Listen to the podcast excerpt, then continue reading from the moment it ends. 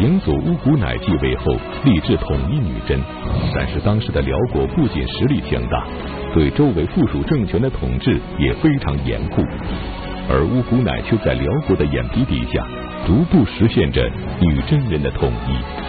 那么乌古乃究竟是怎样巧妙地与辽国统治者斗智斗勇，不断壮大实力，为日后女真建国奠定了坚实的基础呢？历史高级教师袁腾飞为您带来大型历史系列节目《腾飞五千年》，率北三朝至今，请继续收看第二季《景祖新方》。上一讲呢，咱们讲到这个女真的完颜部落啊，经过了五代的发展，到了这个昭祖石鲁的时候，已经开始走向强大啊。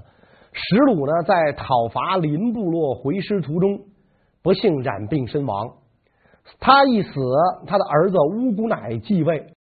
金国建立之后，追尊乌古乃为景祖。景祖在位的时候啊，女真部落开始强大了起来啊，所以这个乌古乃啊，在金国建立以前的这些领袖当中，称得上是伟大的这个头衔啊，可以称他为伟大的乌古乃。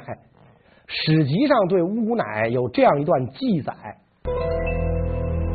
景祖为人宽恕，能容物，平生不见喜运，推财与人，分食解衣，无所吝惜，人或侮之。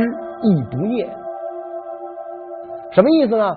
乌古乃这个人呢，为人很宽恕，很容易就原谅别人，大度能容天下之事，平生不见喜运，就是喜怒不形于色，你看不出来什么事儿惹他高兴，什么事儿惹他不高兴。对于吃的、穿的、用的这些东西，赏赐起别人来，从来不吝惜，这样他就能够团结别人啊！你不吝惜。你就能够团结别人，你付出的越越多，你获得的就越多，是吧？然后你一毛不拔，你就众叛亲离。其他人如果得罪了他，忤逆了他，跟他意见相左，他也这个不生气。所以在乌古乃时期，女真部落越来越强大。乌古乃做女真部落联盟长的时候。辽国当时掌权的正好是历史上的辽国历史上第一女强人承天太后萧燕燕。承天太后啊，一门心思琢磨怎么跟宋朝打仗啊，怎么在宋朝那儿占点便宜，捞点好处。宋辽两虎相争，没工夫搭理东北这些小部落。乌古乃趁机发展壮大，吞并林部落。他势力一大啊！你想那个辽国的女强人萧燕燕是什么人？眼观六路，耳听八方，心有七窍，这样的人啊！我虽然跟宋朝打仗，别地儿我也不闲着。一看啊，这个东北地区一盘原来一盘散沙的女真人，我的臣属们有了统一的趋势。萧燕燕很灵啊，捕捉到了这这个信息。这么干不行，这。将来必是我大辽之害，就派人来责问女真。当时又有两个部落被完颜部啊吞并了，所以辽有了借口来来这个完颜部兴师问罪。辽使来了之后，就跟乌古乃讲说：“我们有臣子啊啊，就是我们辽的臣属逃亡到了你们女真部落，你们完颜部收纳我们逃亡不窜之人，你得给我交出来。你要不交。”大兵一到，是玉石俱焚，吓唬乌古乃。乌古乃很明白这一点啊。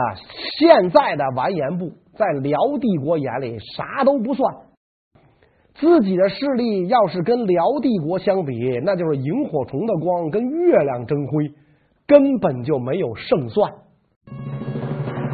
乌古乃虽然有称霸之心，但也非常清楚。以自己目前的实力，还无法与辽国抗衡。现在面对前来兴师问罪的辽国使臣，稍有不慎就会招来杀身灭族之祸。那么在这种情况下，乌古乃又会怎样应对呢？一般情况下，就这种时候，辽使来跟你要人，按照正常人的思维，你有两个选择：第一，你拍桌子跟他干，宁为玉碎不为瓦全。跟他拼了！当然了，这么做的结果只可能是玉碎，不可能是瓦全。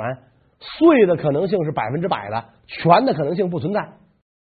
再有一种可能性呢，你就乖乖的把人交出来，老大来要人了，你乖乖的交出去。那这种选择的结果就是你这个部落哪儿来的回哪儿去，把你打回原形，打回到始祖时代去啊！辽一来你就交人，那以后谁还敢往你这来？呼呼噜噜就全跑了。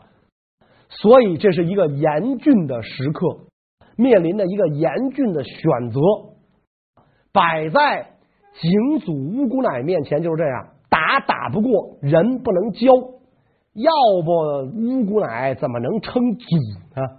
心眼活吧，跟辽史啊说了这么一句话：兵若深入，诸部必惊扰，变声不测，孤护亦不可得，非计也。什么意思呢？我很想交人啊，老大来跟我要人来了，我很想把从老大那儿跑的人交出来。但是这人他不听我的呀，他不是我的人。你们辽国不是跟我讲吗？这些人从你那儿逃来的，那你的人逃出来的，我交不着啊。我很想交，但是他不听我的，这事儿跟我没关系，不该我交，我交不着，怎么办呢？您可以啊进我的部落去逮啊，我开开大门以迎王师，您去逮去，大门打开。但是呢。这个你要进入我的部落捉拿逃犯的话呀，必然会惊扰到其他部落。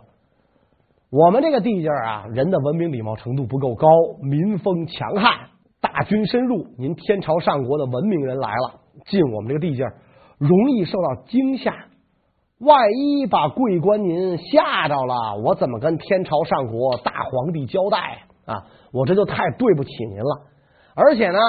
您大军深入深山老林，您想逮的人呐，早跑了。你们这么多人，这么大动静，人早跑了，是吧？你也逮不着，啊。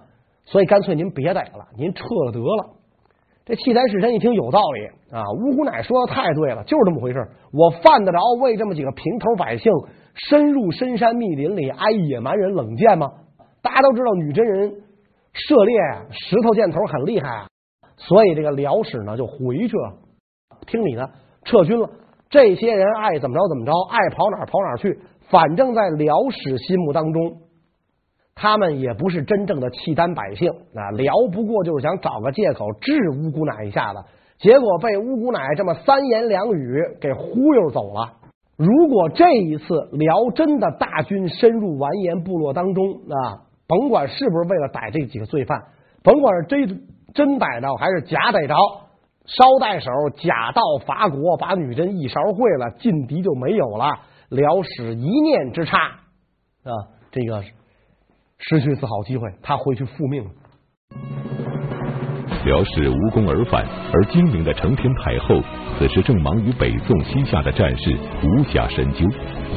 而这也正好给了乌姑乃一个发展壮大的好机会。乌姑乃将会如何拓展自己的势力范围呢？忽悠完辽史之后，乌姑乃一看，原来辽这么好护呢。辽国的统治者啊，原来智商就这水平，于是他放心大胆的去发展自己的部落，然后去吞并邻部落。这一次他准备吞并哪部呢？准备吞并乌林达部。乌林达部跟他以前吞并那些小部落不一样。跟完颜部啊是不相上下的一个大部落。乌姑乃劝乌林达部的首领石显投降，石显毫不犹豫的拒绝了乌姑乃的提议，我绝不投降。乌姑乃就率领部众来讨伐石显，没想到石显不白给啊啊！这个部落也很强大，石显父子也很会用兵，没打下来，乌姑乃狼狈撤走了。乌姑乃就想招。怎么办呢？我怎么对付乌林达呢？怎么能把他吞并呢？哎，灵机一动啊！我去找辽国皇帝告他，我说石显谋反。于是这个乌姑奶呢，就派人去了辽国朝廷啊，跟朝廷添油加醋一番汇报啊。当然，他不是去上京啊，就是去黄龙府这个这种地方啊，跟边境长官统军司汇报说石显啊怎么怎么。要谋反啊，说了一通。辽啊，现在不知道出于什么原因，莫名其妙的对乌骨奶有好感。乌姑乃说什么，辽就信什么啊。乌姑乃说石显要谋反，那石显就一定是要谋反，所以辽就准备起兵捉拿石显，替乌姑乃出头。石显吓坏了，我的老天！乌姑乃用什么办法把老大给撺到来打我呀？我没招他，没惹他，是吧？既然你乌姑乃能派人去撺掇老大，我也能派人去，而且为了表示诚意，石显带着自己的儿子亲自赴上京啊！你乌乃不就是在边境长官那儿告了我吗？我要亲赴上京去告御状，到上京上访，击鼓鸣冤啊！到了上京，前因后果一说，辽国皇帝这个时候脑子算清醒的，听了石显一通汇报之后，觉得有理。石显平白无故的干嘛跟我大辽作对啊？我不能就相信乌骨乃一面之词嘛，是吧？所以这个赏赐石显财宝啊，但是呢，出于对这个呃乌骨乃天然的亲亲近感，出于对乌骨乃的。无比信任，虽然赏赐了石显财宝，还是把这个石显本人呐留下来做人质，让他的儿子回到自己的部落做领袖。这么一折腾，乌林达部再跟完颜部以后再跟完颜部抗衡，就处于绝对的下风头了。所以完颜部虽然没有达到吞并乌林达部的目的，可是削弱乌林达部、壮大自己的势力这一点做到了。既然乌林达部没有被吞并，那怎么办呢？啊，我要继续忽悠辽国，获取自己的好处。怎么忽悠辽国呢？这个时候有一个好机会啊，来了一个好机会。呃，有一个女真部落造反了，跟辽国动刀子了。这个部落呢叫普聂部，普聂部的领袖啊叫拔乙门。拔乙门一叛乱，辽国皇帝就要准备派兵征讨这个。征讨之前啊，因为辽国一如既往的信任乌骨乃，就去征求乌骨乃的意见。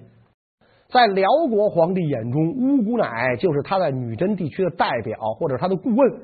只要女真部一出事儿，先问顾问乌乃，这是怎么办啊？我要征讨普聂部啊，拔乙门，你看行不行？乌乃说不要这样干，拔乙门这事儿你交给我啊，我保证把这事儿干得漂漂亮亮的。不用天朝一兵一卒，这事儿我给你办了，你放心吧。辽国其实已经上了乌乃两次当了啊，辽国是上了一当又一当，当当都有新花样，再一次上当也不新鲜。一听巫姑奶这么说，你有招对付八乙门，那好那，我就不打他了，这事交给你，你你去办。辽国虽然屡次上当，但是却想采取以夷制夷的方法。利用巫姑奶去对付女真人，而乌骨乃心里也明白，两个部落一旦打起来，肯定会两败俱伤。那么乌骨乃究竟会利用什么样的方法，不仅不费一兵一卒，既能赢得辽国的信任，又发展了自己的势力呢？乌乃把风散出去啊，先派人跟拔乙门讲：“你反朝廷，朝廷急了，大军要前来征讨你，若不是我拦着，你死无葬身之地。”啊！拔乙门吓得不得了，他也知道自己一个小部落，当时不知道怎么想的，一念之差拍案而起，跟辽干，辽都不用自己动手，光挑唆女真人打女真人，我们部落就受不了。幸亏乌骨乃仗义，把这事儿拦下来，我不用挨揍了。而且乌骨乃说呀，咱们最好两部结亲，联合起来，契丹就不敢欺负咱们。为了表示诚意。我把老婆孩子送到你这部落中当人质，你看怎么样？八乙门激动的拥抱乌骨乃，俩人行抱剑之礼，就差一结金兰，跪地下八拜成交了，啊，八拜结交了。没想到我们女真部落有这么仗义的人啊，所以大家宴会喝高兴。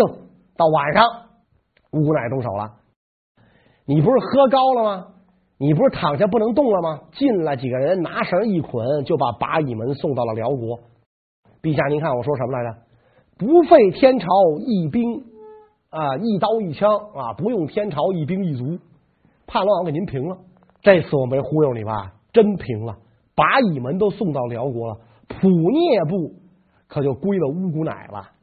而且乌姑乃吞并普聂部是名正言顺的，我替天朝上国平叛呢。辽国皇帝龙心大悦，果然我们没有看错乌姑乃，他真有办法，是吧？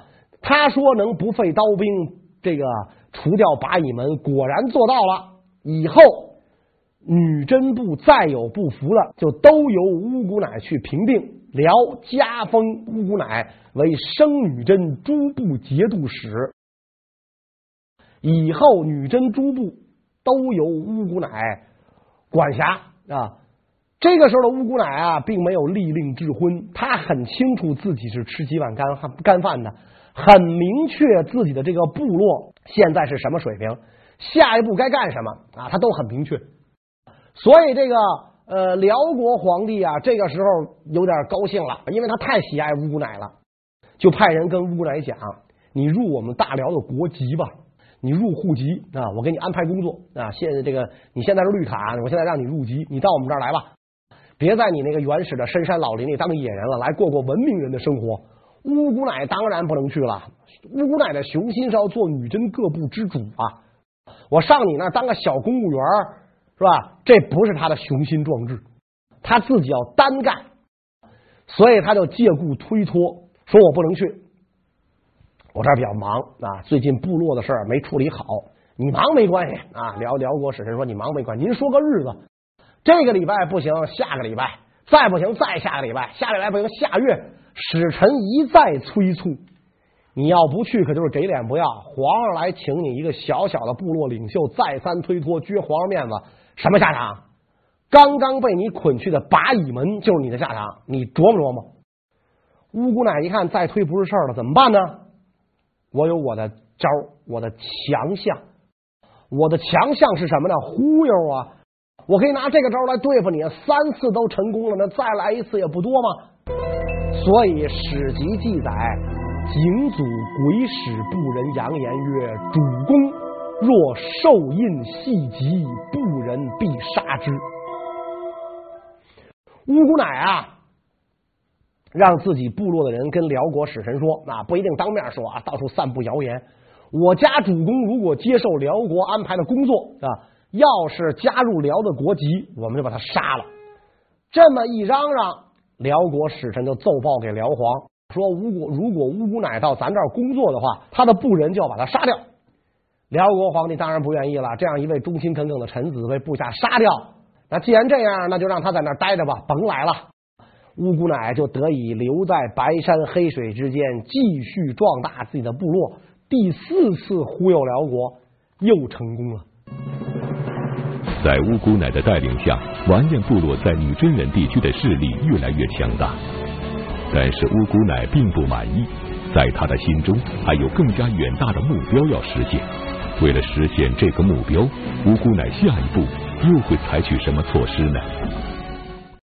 为了实现这个目标，一定武装力量要强大。武装力量要想强大，一定得有兵器。有兵器，最重要的是得有铁器。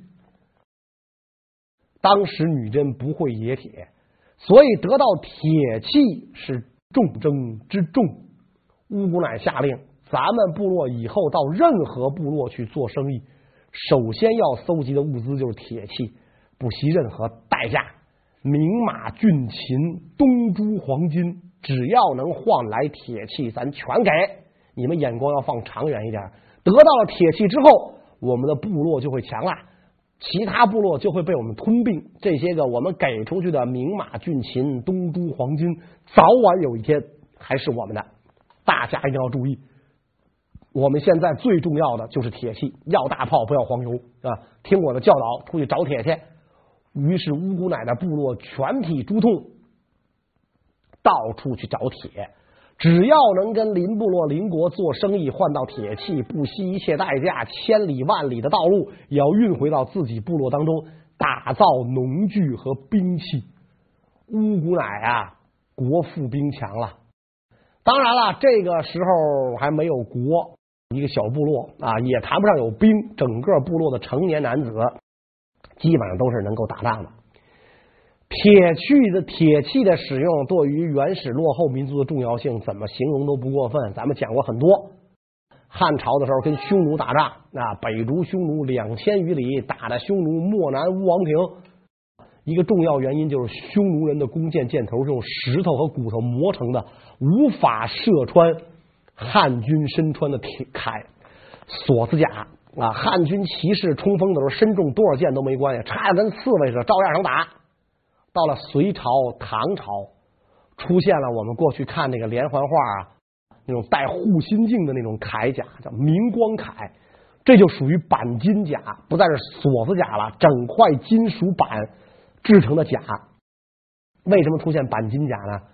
游牧民族掌握了铁器，射出来的箭是铁箭头了，不再是骨头石头了，铜的也不行啊，必须是铁箭头，能够射穿锁子甲。所以中原人发明了钣金铠，钣金铠多重啊？七十斤啊，不是说一般的部族都能穿这个，七十斤穿上您还跑啊？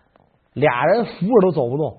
只有大将在马上穿这种明光铠啊，所以在这种情况下，铁器广泛使用，有利于游牧民族跟中原王朝的战争当中处于不败地位。乌姑乃清楚的看到这一点啊，当林部满足于过美好生活、小富即安的时候，乌姑乃眼光非常长远，大量铁器进入到完颜部落，打造弓箭、赶制刀枪、使用农具，经过这么一番。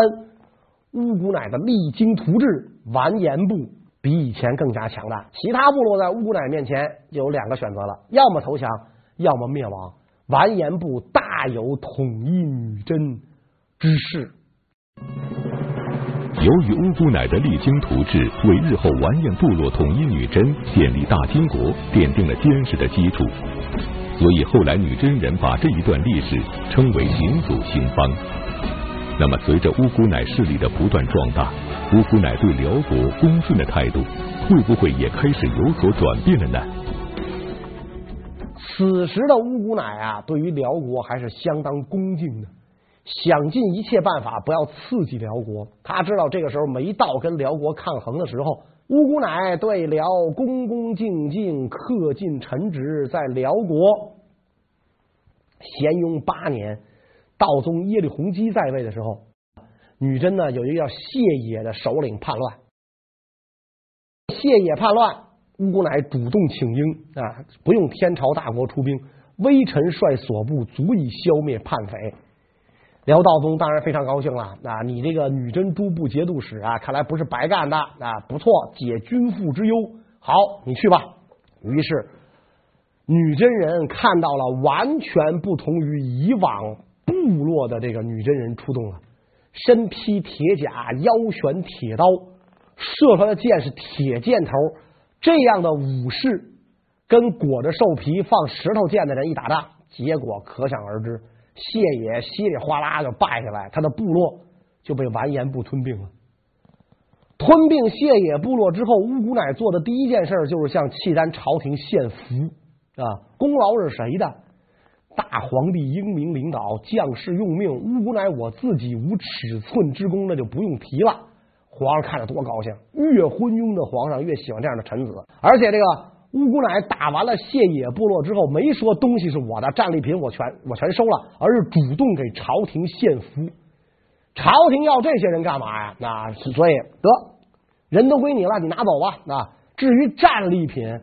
我们这儿猪羊牛全有，也都归你了。朝廷不要这了啊！而且朝廷还赏赐大量的财宝，官衔还往上升。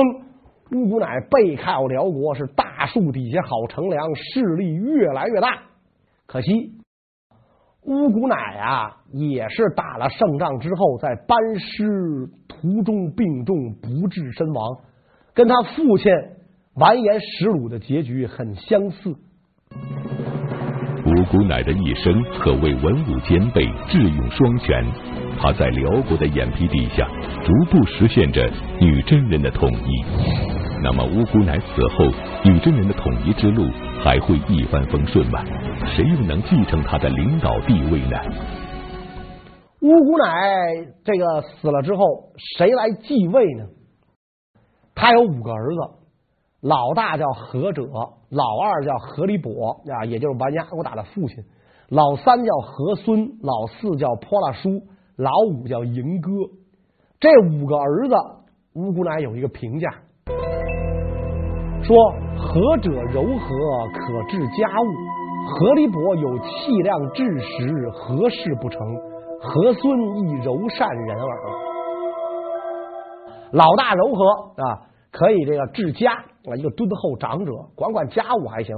老二和离伯有气量治时，如果让他来继位，什么事干不成啊？所以一定要让他来继位。至于老三和孙，也是一个柔善人。老四、老五没没评价，估计那时候还小，值不当平。所以在乌姑乃心中，理想的接班人是他二儿子何里伯。乌姑乃一死，何里伯继位。何里伯一继位，又有人不服啊，因为他这个部落首长的更迭啊，不像中原王朝嫡长子继承，没有。再加上女真部啊、完颜部在乌姑乃时期啊过度膨胀，吞并速度过快，有很多遗留问题没解决。吞并了一些新部落来不及消化，对乌姑乃的民族认同感可能也不是很强烈。在这种情况下，完颜部自己乱了，很多人反对和离伯。反对最激烈是他的叔叔，也就是乌姑乃的弟弟，叫拔黑。